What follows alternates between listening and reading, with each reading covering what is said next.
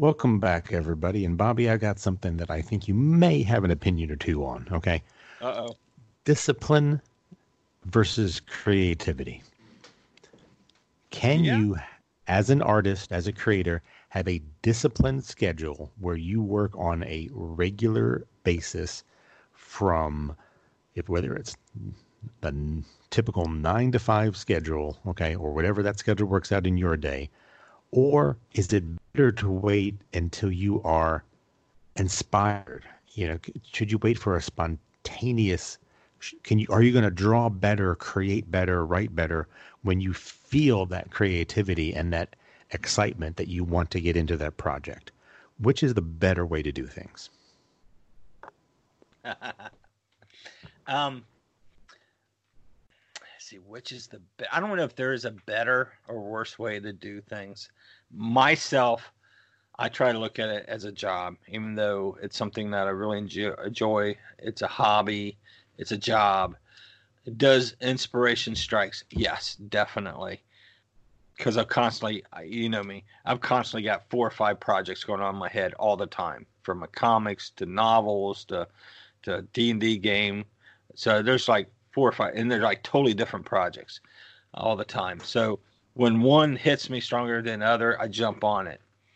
Now, unfortunately, sometimes because I have so many projects, some of these do get put off, and th- sometimes they get put off a lot longer than I ever dreamed they would be.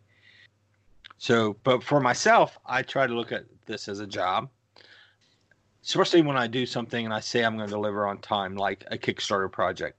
Now that Kickstarter project will now be a job. There's there's no procrastinating and no getting around it. There's a deadline. There's a work frame. We've got to meet all these different criterias to get this delivered to the customer because that's what we said. I know some Kickstarter guys who still want to procrastinate and hold back and don't ship their stuff. Um, that's just looks bad on you. It just does and you just and the biggest thing is c- communication so i guess it also depends on your lifestyle do you work a nine to five job somewhere else? It's not creative but i know it's what you got to do for you and your family. So your creative stuff is just your evenings your weekends. It's a hobby. Then yeah you definitely work on inspiration. I always think it's better if you look on a project though as a job and break it down into the processes that it's going to take to get it there.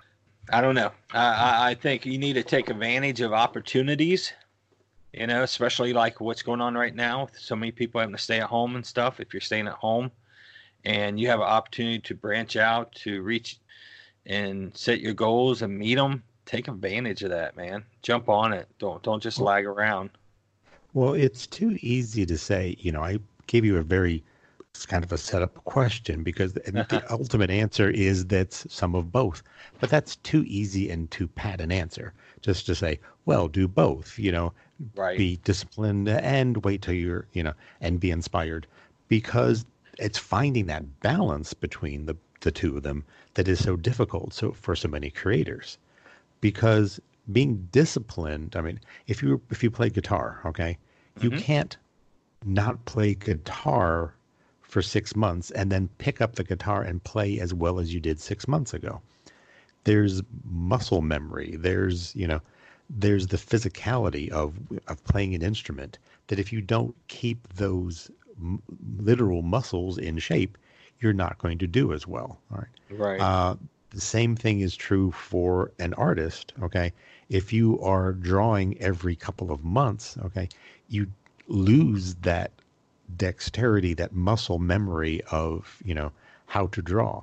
You cannot pick up where you left off. You're you're you do fall behind. Well, uh, also you do pick up where you you sort of left off as far as um, talent, and you're not expanding. The more you draw, the more you find little ways to get I don't want to say shortcuts, but to do things better and maybe even faster. So when you're not constantly drawing, you're never pushing the boundaries of how to create.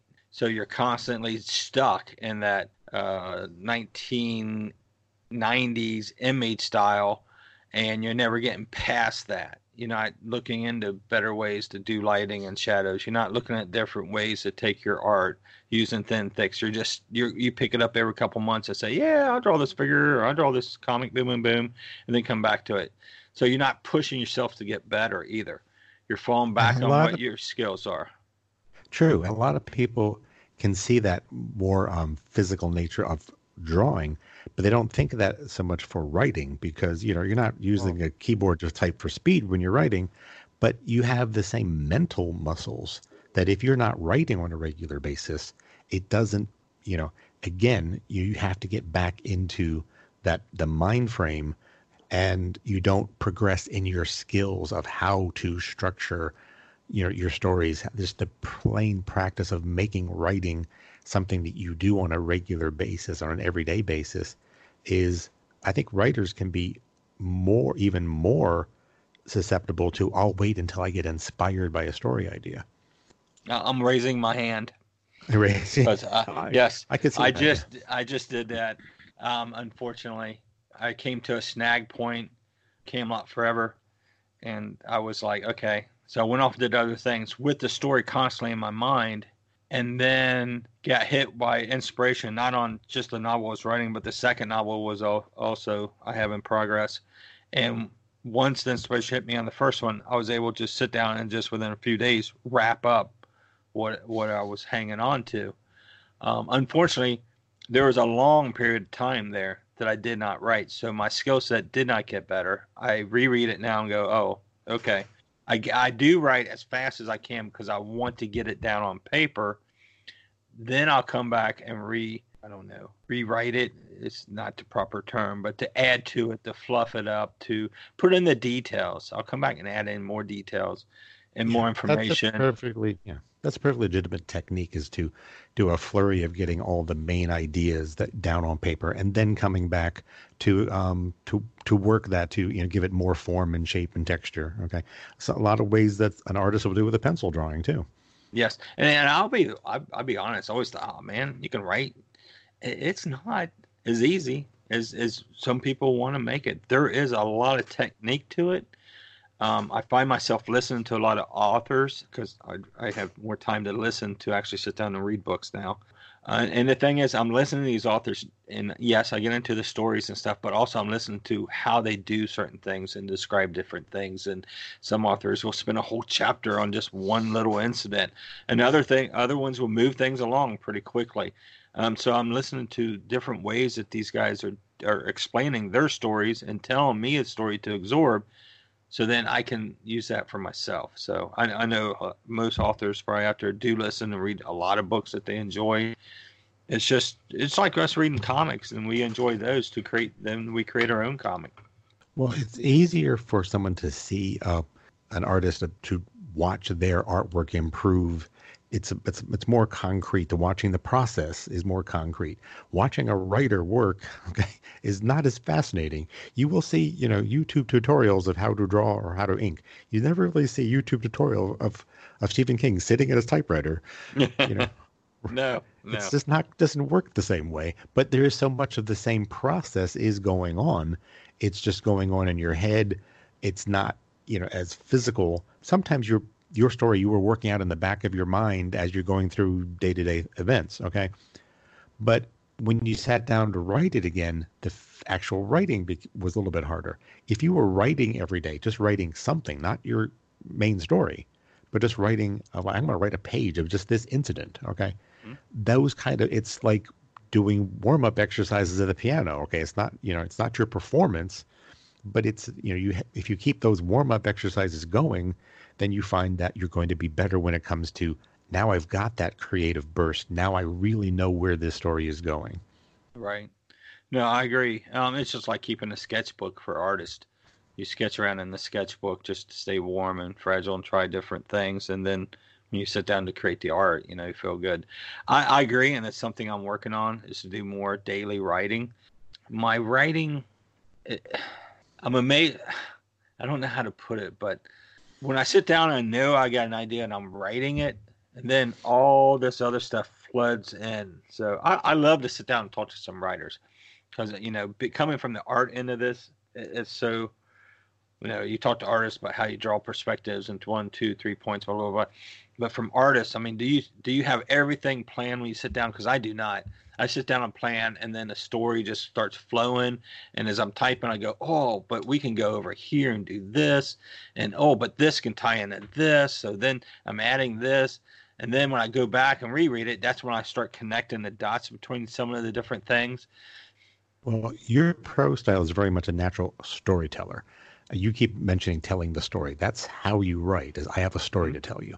Some writers are so involved in their flourishes. Okay, I'm using this literary technique and blah blah blah blah blah, and that can be a very good writer. Don't get me wrong. Okay, but I really have a lot of admiration for someone who just has a great story to tell and pulls you along in that story, where you want to turn the page to find out what happens next. Okay, yeah. and that's your initial pass is the story, the pure story.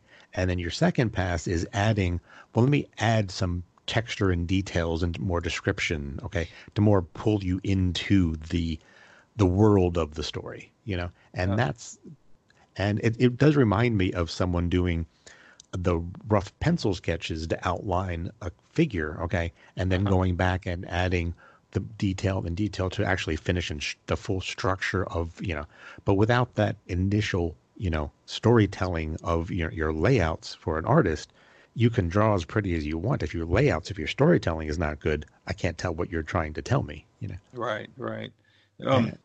get back there a minute yeah. you said there's supposed to be techniques to this writing shit i'm in trouble yeah. Well, oh, there no. are techniques. Okay, no, but you're the type of oh, writer no. that someone, all right, a literary professor will sit down and tell you what your techniques are. And you go, yeah, I know I was doing that. Okay. Oh, just okay. Like, just bluff them. Okay. Oh, you know, but right. they, they, can go, go over it and tell you what techniques you are actually using, but you're not so absorbed in the artifice of it that you are not let you care about i want my story told okay right. and i think that's a better type of writer i think more people prefer that type of writer than someone who's just trying to you know baffle you with their arcane knowledge of technique. Okay. Right. I, I'm just having fun. Uh, I've got a story that I want to tell, and I'm going to have fun with it. And you know, if people want to jump on board, I, I hope some people want to jump on board. If they want to, well, then great. Well, so that goes back to our core. Yeah, that goes back to our core discussion here: is the uh-huh. discipline. Uh, can you, as an artist, say, "I'm going to draw for two, these two hours every day"? Are you going to produce the same amount of work in those two hours every single day? Sometimes that's, that's you're going to be. That's a tough question, isn't it? Yes, it is because it just depends on the day. Um, unfortunately, creativity sometimes can't be turned on and be turned off. Um, there's some days that hit you. Uh, some days it wakes you up middle of night and you go, oh, oh, oh, I gotta get that, and you get up I got to get to the typewriter. Yeah. I got to get to the drawing board now, three, now, now. Three, right? three o'clock in the morning, and you just went to bed at midnight. You know, yeah. there's some days you get up and you just drag through it and sit down to stare and go, "No, this ain't getting it. This ain't getting it." And it's a difficult job for you to know yourself, to know when it's just not going to happen. You're pushing it. It's not time, or when you should push yourself to say, "Look, if I just keep waiting for inspiration to strike." how long is this project going to take? Okay. Right. You know, I want to draw a 20 page comic book. I've been working on it for two years. Now, is that a mm-hmm. reasonable mm-hmm. time span? Okay. No, what you need to bring wrong? in some people to motivate you at that point.